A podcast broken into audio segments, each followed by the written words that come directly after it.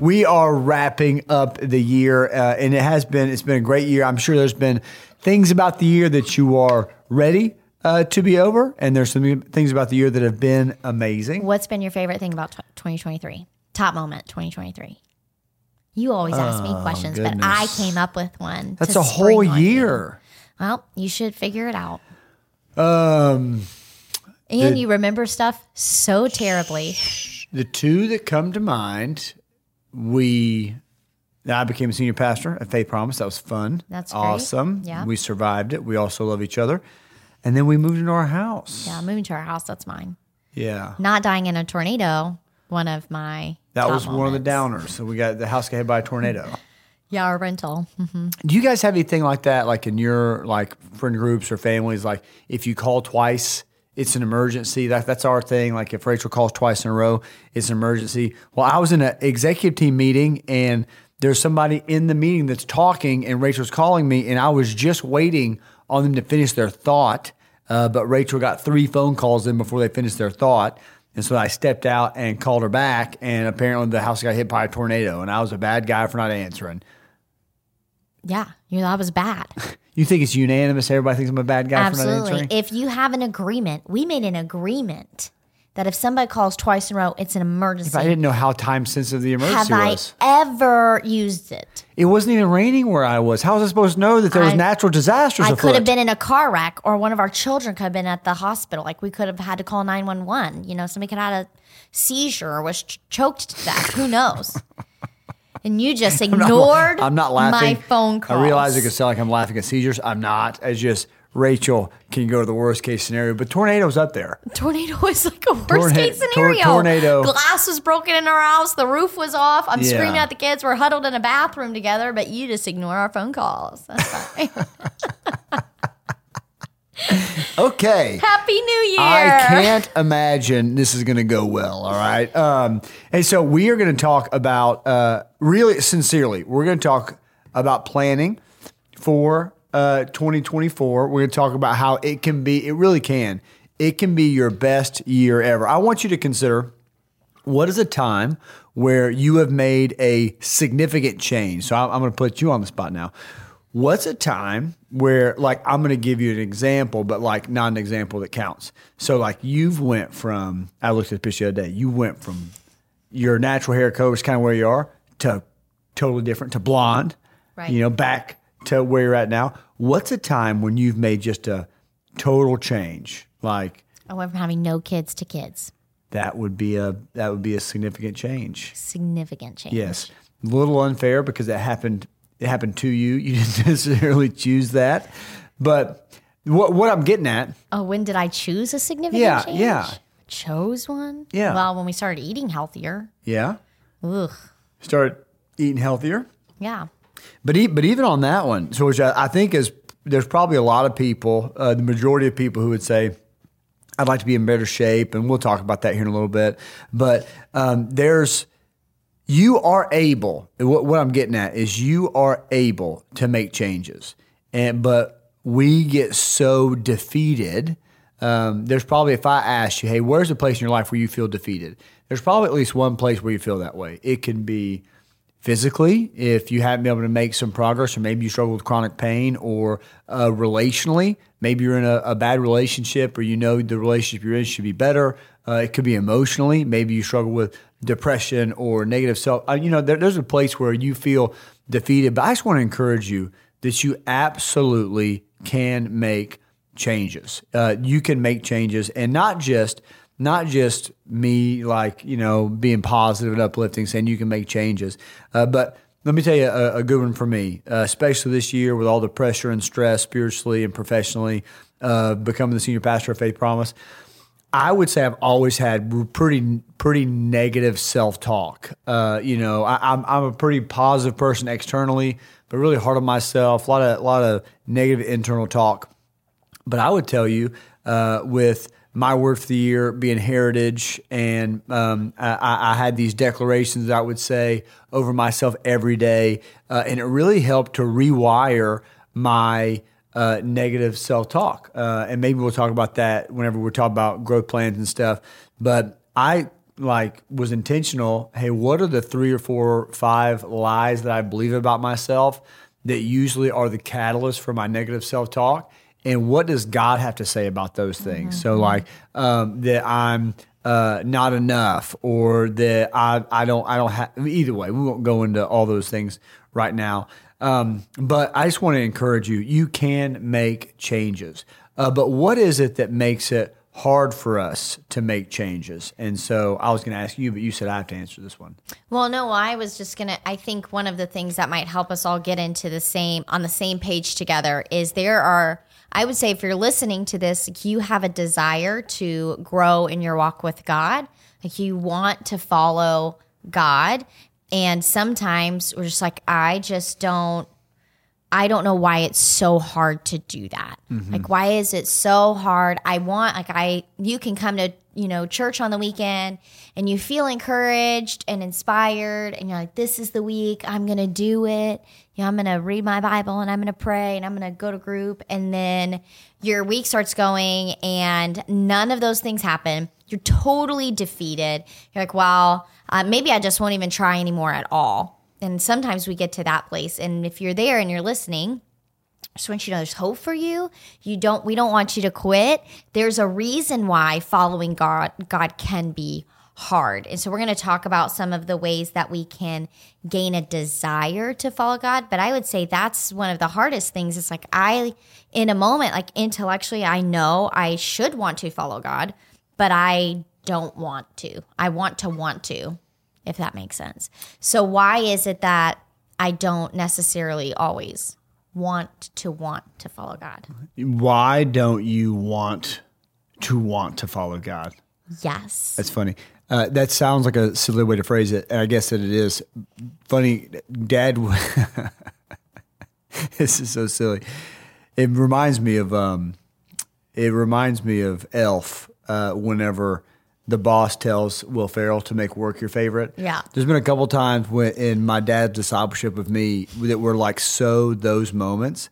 But whenever I would talk to Dad about that, like if I was like, gosh, I don't want to look at pornography. I don't want to like be lazy. I don't want this or I don't want that. And Dad would refer to my wanter.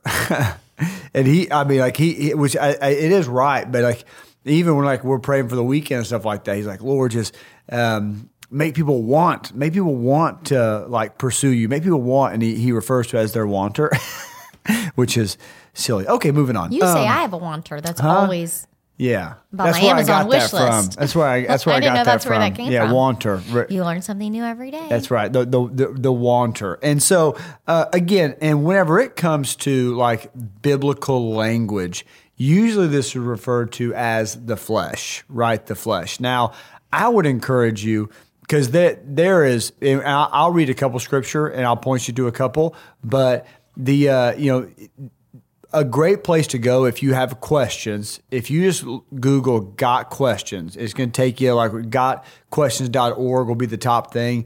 And you can type like your question in there. It's got tons of great insight and feedback. We don't agree with all of them. Like I believe that actually Got Questions disagreed with them where we stand, like on, I think it was women in ministry. Yeah. But by and large, I think that's the only thing that I've ever looked up that I disagreed with. But there is a lot of information on there. So if you look up what is the flesh, it's going to give you a lot of... Yeah, a lot of times it will even put the different parts of an argument. It's like, here's what... Right. Different people believe about this even. Yeah, but I think just to set it up, and also just to give you some grace, in Romans 7, this passage always comes to mind, Paul says, I do the things I don't want to do.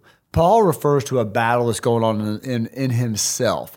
And actually later on, Paul wrote 13 books in the New Testament, like a giant in the faith. He actually says, I don't even judge myself. That's not in Romans, but that's a little bit later.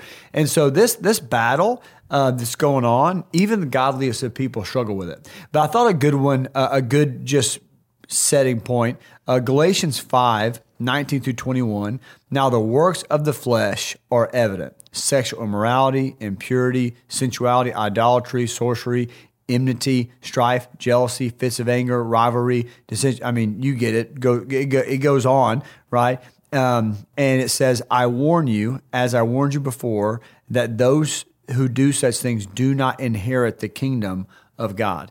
And so there is a way that our flesh wants, our flesh desires. And because we have a natural part of who we are. Now, we were made to be with God. We were, like, that's what you were designed for. God thought, Psalm 139, God thought about you while you were still inside of your mom, piece by piece. Ephesians 2:10, you're his craftsmanship, his masterpiece, made on purpose, with a purpose. Like, he has those things for you.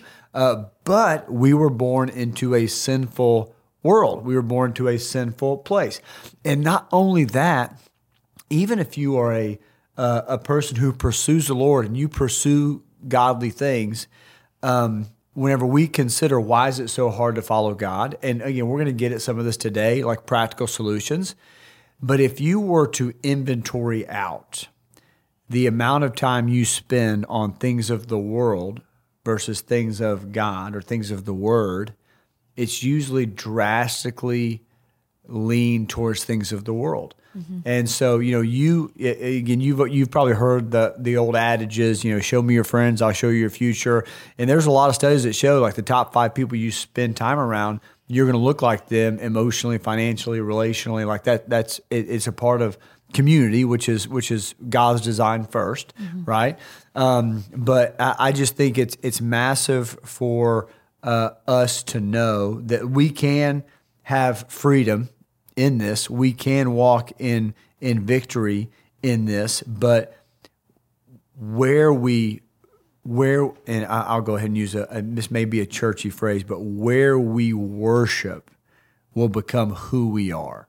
Mm-hmm. And so there's a part of us, the flesh, again, Paul, it maybe, and we can't cover it all here or take the whole time and more, but if you even just Google Bible verses that have the word flesh in them, Paul talks about a lot. When will you deliver me from this body of death?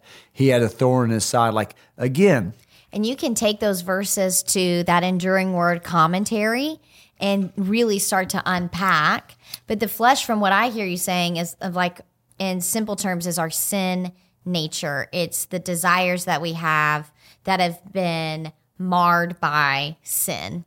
Right. Yeah. And again, I think a great example, I was just looking on this, the Got Questions deal, and it doesn't say when this was, but example of the flesh outworking in the world are evident. Consider a few sad facts taken from a recent survey on the effects of pornography in America. According to the study, every second in the U.S., what's that? $3,000 is spent on pornography.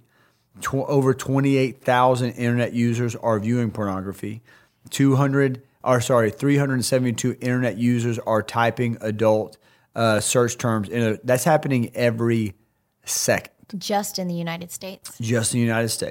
And so we won't continue down. Now, obviously, when you think about flesh, that's a big part of it. But sex was a gift given by God for intimacy, for creating life, and it's been degraded to this. That's a great. It's a consequence of sin. Yeah, sin takes the things of God and distorts them. Right, but just to shift this, and I could look it up, I guess, here in a second. I'll just give you some ownership in this. I believe it's in Romans 6. Whenever Paul says that.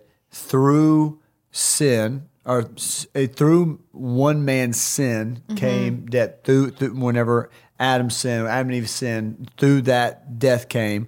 How much more through Jesus' death and resurrection should life come? Right. And so again, I just want to build into you. I want you to be encouraged, impart encouragement to you right now that you can be obedient. You can live, change, and transform. And so what we mean by that is we give power, we give so much power to sin and to addiction and to these things, and we don't give that same amount of power to righteousness. Mm-hmm. And so if through one man's sin, through Adam, if through their sin, it talks about just Adam in Romans, but if through Adam's sin, death came and this culture of sin came, how much more through one man, Jesus's salvation, resurrection, death on the cross, how much more, that's more powerful than Adam's sin. But that's just, that, and that's, there's a guy, just if you would look it up, John G. Lake. He's a pastor. I mean, I think it was like in the late 1800s or something like that, maybe early 1900s. But he talks about the revelation of righteousness, just the revelation of who he is as a son or a daughter of God. But anyway, you can have a desire for following God. And I think that's one of the things that we struggle with is we have this, we want to follow God. So how do we gain a desire for following God? I want to follow God. And there is a difference. I just want to make sure that we're clear about this. There's a difference between duty and doctrine and actually desiring God. And sometimes I think one of the reasons that we see people, and I'm just going to you quit on your faith or people fall away is because we've been caught up in duty, in religion, in doctrine, you have to do these things and you have to think this way and operate like this.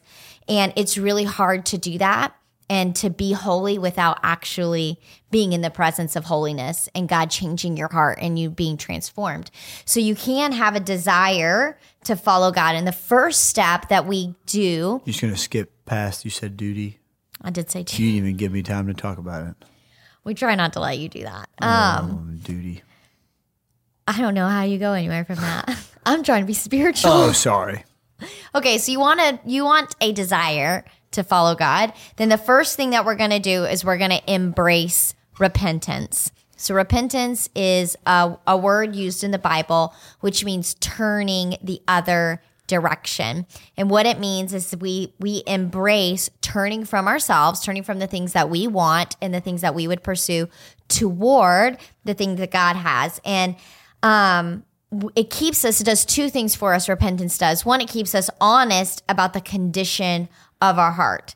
Sin literally sucks the desire for God out of you. It empowers the flesh. So if you're saying, hey, I have my spirit and my flesh, this war inside of me all the time, and I just feel like the flesh always wins. I have no desire for the Lord.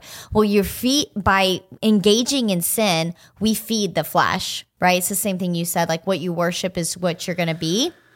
And so when we embrace repentance, when we slow down and we tell God, hey, I know this is sin. God, I need you to change my heart. I'm going to turn my attention toward you and the things that you say. It gives us the reality that we're sinful. But what it also does is it reminds us that we can't do it on our own. We need God. And you have a desire for the things that you need. When you're hungry and you realize, oh, my body needs food, I need food to be sustained, you desire going and finding food. So you might not have any goal to go and actually cook anything or put anything together. This will happen sometimes. I'm not hungry, but my kids are all hungry. And I'm I have no desire to get up and cook anything until I'm hungry. And now my desires have changed. So if we can first embrace repentance, then we'll get to have a greater desire for the Lord. Yeah. And so this is something, again, my dad taught me. He would always say, hey, you need to be a rapid repenter. And so repenting, the quicker that you can get back to what God says, the better off that you're going to be. But I just want to encourage us that repentance is not a bad thing. I actually had this. I was praying about the other day and thinking about repentance, and I have this way I want to visualize it. I just wanted to do it in a video. I just haven't done it yet because repenting literally means to turn your head. Mm-hmm. And so if you think about in the Old Testament, they would make these idols. They called them high places where people would worship a different God. So really it is a literal act of turning from what you're looking at, turning towards God.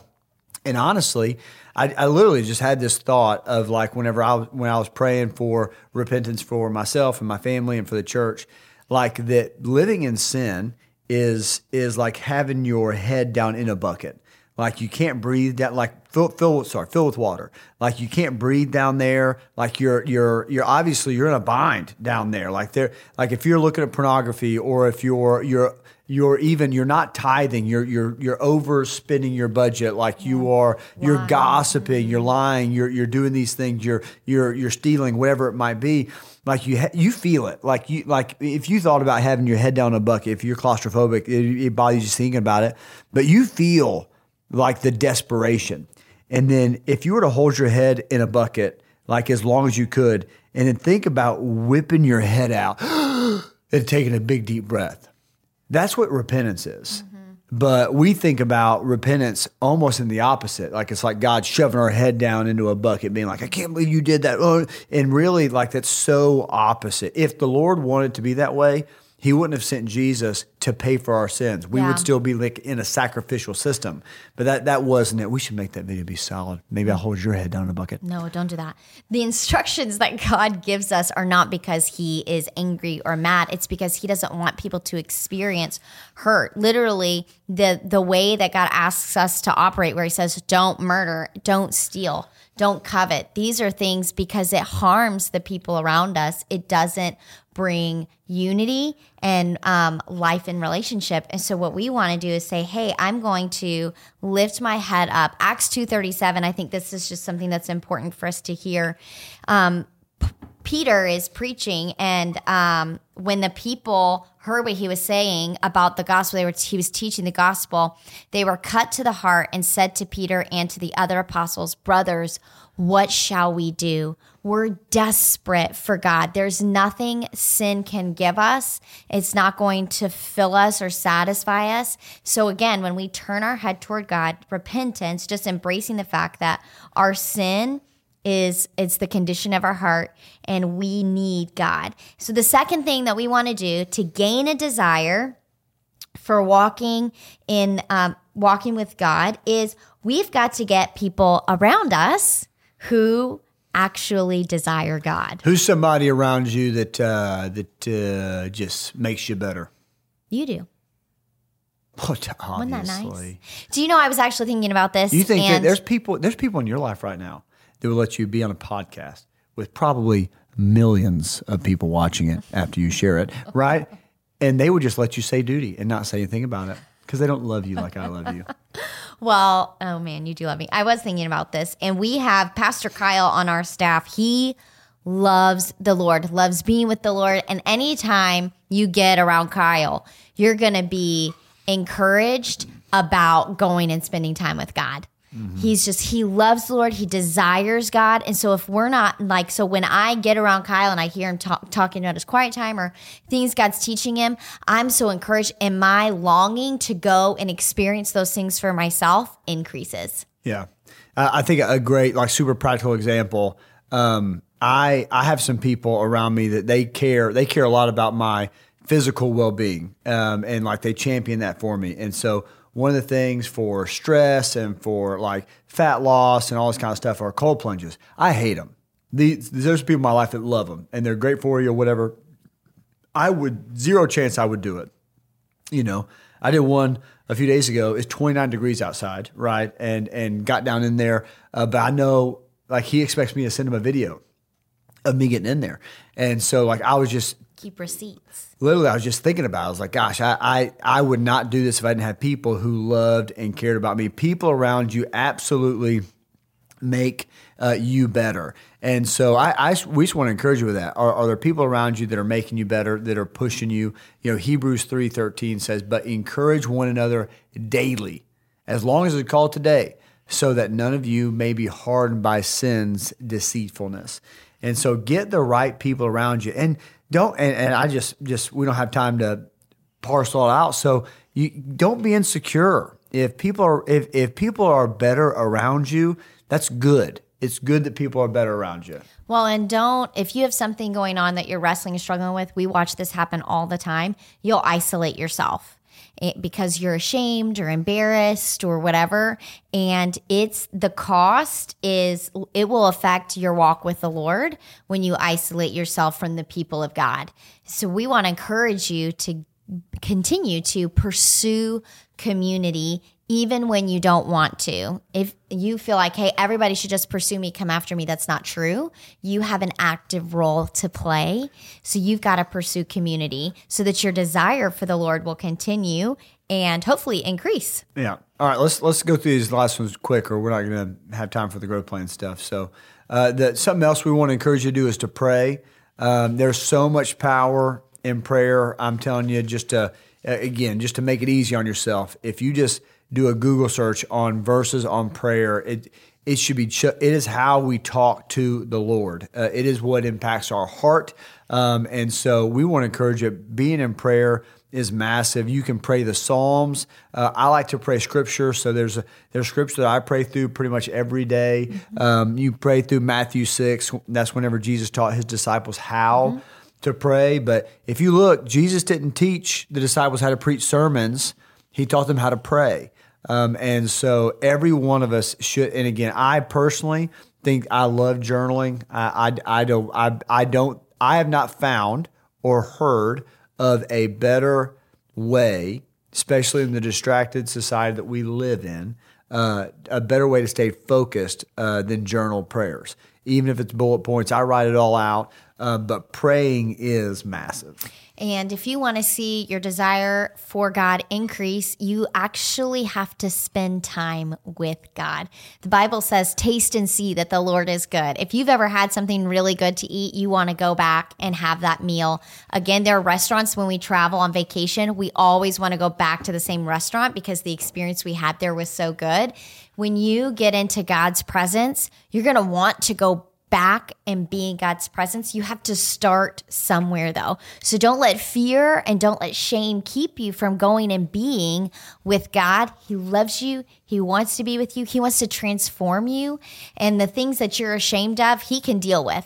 He can handle our sin. For the blood of Jesus, what He did on the cross is so great. It's so massive.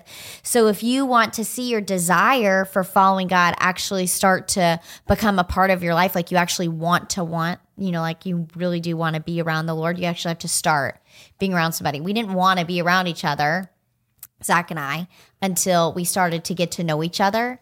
And so if you haven't gotten to get to know the Lord, you're not going to want to be around somebody that's a stranger. Yeah. And hey, one more thing before we talk about some specific ways for you to grow in 24 is to ask God for it. He's a good Father. He wants to give you the desires of your heart, but there are some things that are supernatural. And one of those things, wanting to spend time with the Lord, because, again, there's a supernatural battle going on. Ephesians 6 says our battle is not against flesh and blood, but against rulers and principalities in heavenly places. In 2 Corinthians, it talks about the weapons of our warfare. They're not natural. They're not human. They're supernatural.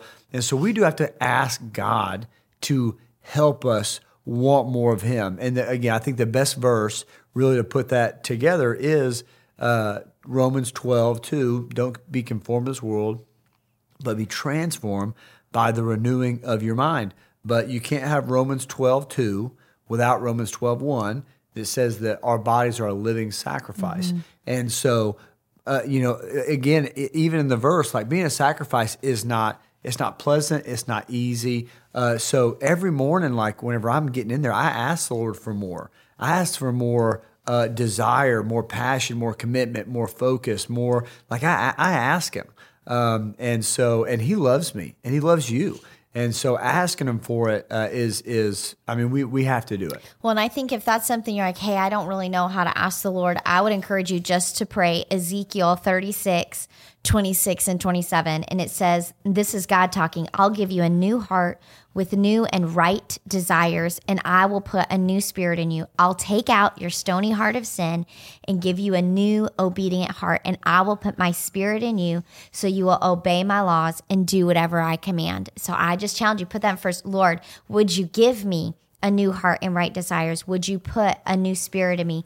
And ask the Lord, just pray that scripture, and He's so faithful, He'll meet you right where you are. Do you think that you have a stony heart? I think not anymore.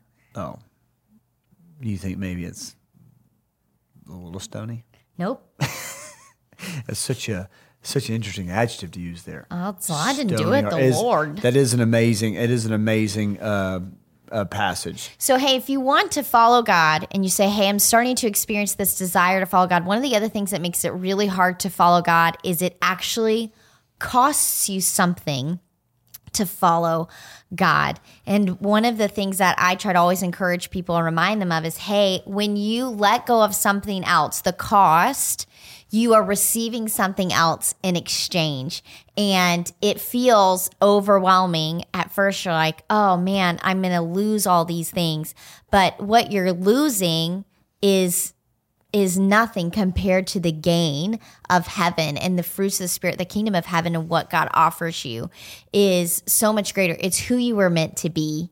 And one of the ways that we found the most success in walking in that lifestyle of seeing change, of experiencing God, of seeing our desire be encouraged, is by developing and following a growth plan. And really, it's not like a growth plan. I was talking with somebody, she said, I wish it was called a growing plan. I said, that's great. You call it a growing plan because you're more than likely, you can get to the end of the year. You may not get everything on the growth plan done, but you did grow. That's our goal, is to be growing in our faith and walking with Jesus. Yeah. And so we'll talk about that for a few minutes and really just give you an outline, and then there'll be a link or something to a PDF with this. And if we can, we'll try to go and put both on there. My dad has made one. It's big, just a warning. It is big. It's intense. Lots of stuff on there. So maybe if you're a seasoned saint, as they call them sometimes, you can look at that one. Or there's a more base one to go with that Rach and I help people start. And that's the one we'll talk about right here. But really, before you start even this, really taking time to ask the Lord. And we talked about this, I believe, in our last time together, where asking the Lord, what is it, if it changed in my life, would make the greatest difference? What spiritually, if it changed? And that's going to be your word for the year. And so, like, we have words for the year and we really build around that. So we'll have a word and a verse, and it's going to be our focus, like how we study Scripture, what we're praying for, like what is it, God, that you really want us to make gains on in this year. And so, like, for me, like, I knew there were some lies I needed to root out of who I was foundationally in 2023. So I made my word heritage, like kingdom heritage. So, like, that's who I am. I'm even though Chris and Michelle are amazing, a mom and dad for me, I want to live more as God's son. And so either way, so that was just how I focused and prayed and studied. So we want to encourage you to start with a word for the year. So, like, what's your word? And then go from there. So just spend some time, ask the Lord, Lord, what is it? Is it love, joy, peace, patience? You could tell them, river. Well, I think maybe you already shared that. No, I don't think I did. Well, maybe I did about the gentleness. Yeah. That's what he said. He said my word should be kindness. Well, Rachel asked him what his word would be, and he gave her his opinion what her word should be. I said, I'm still trying to figure out my word. And he said, your word should be kindness. Which I did not agree with. I'm mostly kind. I'm not always gentle with my children. You're starting to get an attitude like you're not going to be gentle with me. No, I'm just saying. I'm very convicted. So Gentleness is more than likely my word for 24. You can ask some people, but we'll cover 5 F's. Yes. What's the first F that people can consider when making a growth plan? So we start with faith. Mm-hmm. So if you are doing anything that's helping you in your faith walk, just write that down. Here's the things that I'm doing that I'm going to keep doing. So, for example, attending church. Hey, I attend church, right? And you might be going twice a month. And you might say, hey, we always start with what we are doing. So I'm praying once a week, and I'm attending church twice a month. And then what we do is you say, okay, that's what I'm doing. Here's what I'm going to That's what I'm continuing. Here's what I'm going to start. Mm-hmm. And in that space of your faith, you say, hey, here's what one thing I need to start doing in 24. And so usually our first thing is get in the Word. If you're not regularly in the Word of God, you need God's Word. And you can do something. You could say, I'm going to read the New Testament in 2024. A little bit of a bigger goal would be to read the whole Bible in a year. And you can get on the Bible app and get a daily plan. You can literally set the app up to remind you the same time every day. And here's the great thing. So this is why it's like a growing plan. If you say, I want to read the Bible in a year, and you read you've never read the Bible all the way through, but you get to December of 2024 and you've read 3/4 of the Bible and you've never read that much before, you did not fail. Mm-hmm. It's incredible. You read 3/4 of the Bible and you've never read that much of God's word. That's something to celebrate, mm-hmm. but you wouldn't get there. You don't have a desire to even, you're now at the end of the year, you've been reading the word. Now you have a desire to read the word. Now you've grown, you've been transformed by the renewing of your mind. You've experienced all of this shift and change because you made a commitment to get in the word. And you may not have, they say shoot for the moon and you'll hit the stars. You'll land among the stars. You landed among the stars at the end of the year with your Bible reading. So we just want to encourage you, when you get to start with that first F, your faith, your walk with God. What are the things that you're going to continue doing? And then what's one or two things, not 10, just one or two things that you're going to start with in 24? What are you going to start doing in 24? Yeah, so faith is a big one, and then obviously the main one. And the next one is family. And so if you are married or part of a family, maybe you're single, and that family is just key relationships. But relationships doesn't start with an F, so we use family. Mm-hmm. But again, by and large, most of us have a family, and so what is your goal for that relationship? And we won't go into all the things, but especially if you are a husband or a wife, or that's your plan one day, the marriage covenant is one of the greatest examples of the gospel. And so what is it? Like, what do you want to do with your spouse or with your family? What do you feel like, what are the things you are doing? Like we said, we're going to do that every time. But what's something you want to do? Is it a book or two with your spouse? Is it scripture memory for the kids? Like, what might it be? But just ask the Lord, what would you want me to do? Is it having 3 meals at the dinner table instead of in front of the TV, mm-hmm. a couple nights a week? But what are the goals and commitments that you're going to make to your family? And they are massive. And so I think that's a huge one. It really shows how you value relationships. The next F is finances. So working through, hey, we've been using a budget. What are the things that we've been doing that we're using that are allowing us to walk in the place that we want to be financially? And then what are we going to start doing? One of the things that we always try to stretch in is our generosity in our finances. And so we work to increase how much we give doesn't always feel comfortable. And then also making decisions. Maybe you're not doing anything at all. You say, okay, I don't have a budget. I don't give, there's all these areas I feel so behind. And I was meeting with this young woman and we said, okay, I know you feel so far behind. So let's just start here. Hey, we're going to make a budget and we're going to use the budget. And as a part of our budget, we're going to do 2% of our income and we're going to give 2%. Hey, I know I can't get to 10%. I know there's all those things I can't do right now. That's fine. The goal is it's the growing plan. Remember, like it's a growth plan. It's just the goal is to grow. So let's start somewhere. And the goal is by the end of the year to have accomplished that. Mm-hmm. And take the win when you get there. So we have goals that we do and in our finances, but we try to continue to stretch in that. Yeah, and God just cares about it. I mean, there's Jesus talks a lot about money. It's one of the main things the enemy uses to knock mm-hmm. us off course. And so that being in alignment with our faith and with surrender to God is a big deal. And the next one is fitness. And so Rachel loves this one. And so fitness, I think we should take this off the ground. No, zip it up. And so your body, how you care for it. Again, I believe it's 2 Corinthians 6:20 or something like that. It's somewhere in there. Talks about your body is a temple of the Holy Spirit. And so like how we care for that, how we do that. And I really do think the discipline that we keep, what Barrett, one of my friends, which I hate this statement, but I do believe it's true.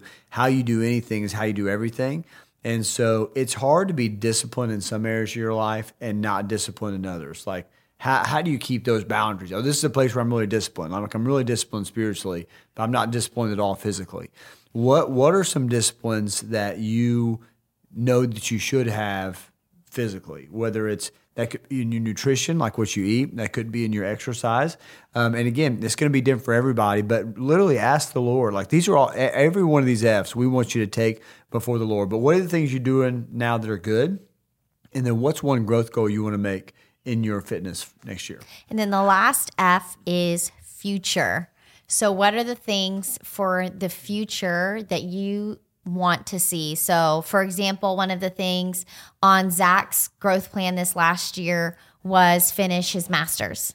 So he completed his master's in July, but that was something that went on the growth plan for future, or finishing our house. Like, so there may be something many years in the future, but you have to start taking steps now to do that. And so what would be one step that you could take this year that will take you closer to the future that you long to have? Yeah, that's a big one. I really do. I think that so many people sell themselves short. Mm-hmm. Asking the Lord, what is it in the future? Do you want me to write a book? Do you want me to start a group? Like, what do you want for my future? And then was it, maybe it's to be financially free, whatever it might be. And then we just want to encourage you, just to remind you, faith, family, finances, fitness, and future. And I know we've talked about this, but I just want to encourage you to put this in a place in your life, and not just in a physical place, but in a place as in like the flow of your life where you see this more than once a year. Mm-hmm. And I know I say it all the time, but the more frequently you view a goal, the more the higher chances you are to be successful at it. And I would suggest that faith, family, finances, fitness, and future are essential places for you to be successful. When you make a little bit of growth this year, and remember, this kind of growth is exponential, it compounds. So making a little bit of growth in 24, and you make a little bit of growth in 25, that growth of 25 is even greater because you're not the same person you were in 23. So just remember that if you start, you have to start somewhere. And you may not want to yet, but if you will get before the Lord, spend time with Him, He'll start to change your desires, but you don't get to have all the things that you long for without paying a cost. Yeah. And we've got to be willing to pay the cost. And do this with somebody. I'll tell you a fail that I had, because I didn't do as well this year, just to be totally transparent, but like, I tried to do a good job of reviewing Rachel's growth plan. I was trying to review it once a week, like with mine, and I've fallen off on that. It's a discipline I need to get back. But one year I laminated hers and put it in our bathroom, maybe above the toilet, and it was for me to see it. She didn't care for that. I would always find it, throw it in the trash can, and I'd have to put it back up there. And so that's not the way to do it. But I really do believe that if you love somebody, that you're going to help them reach their full potential. I believe that's part of it, because you have a purpose, and that purpose is to win the world. And so thanks for letting us be a part. I know this is a little bit longer this week, but your growth just means the absolute world to us. And there's a world that is out there that we need to win. And so us being obedient is a massive part of that. So we love you. We're grateful for you. We'll see you next year.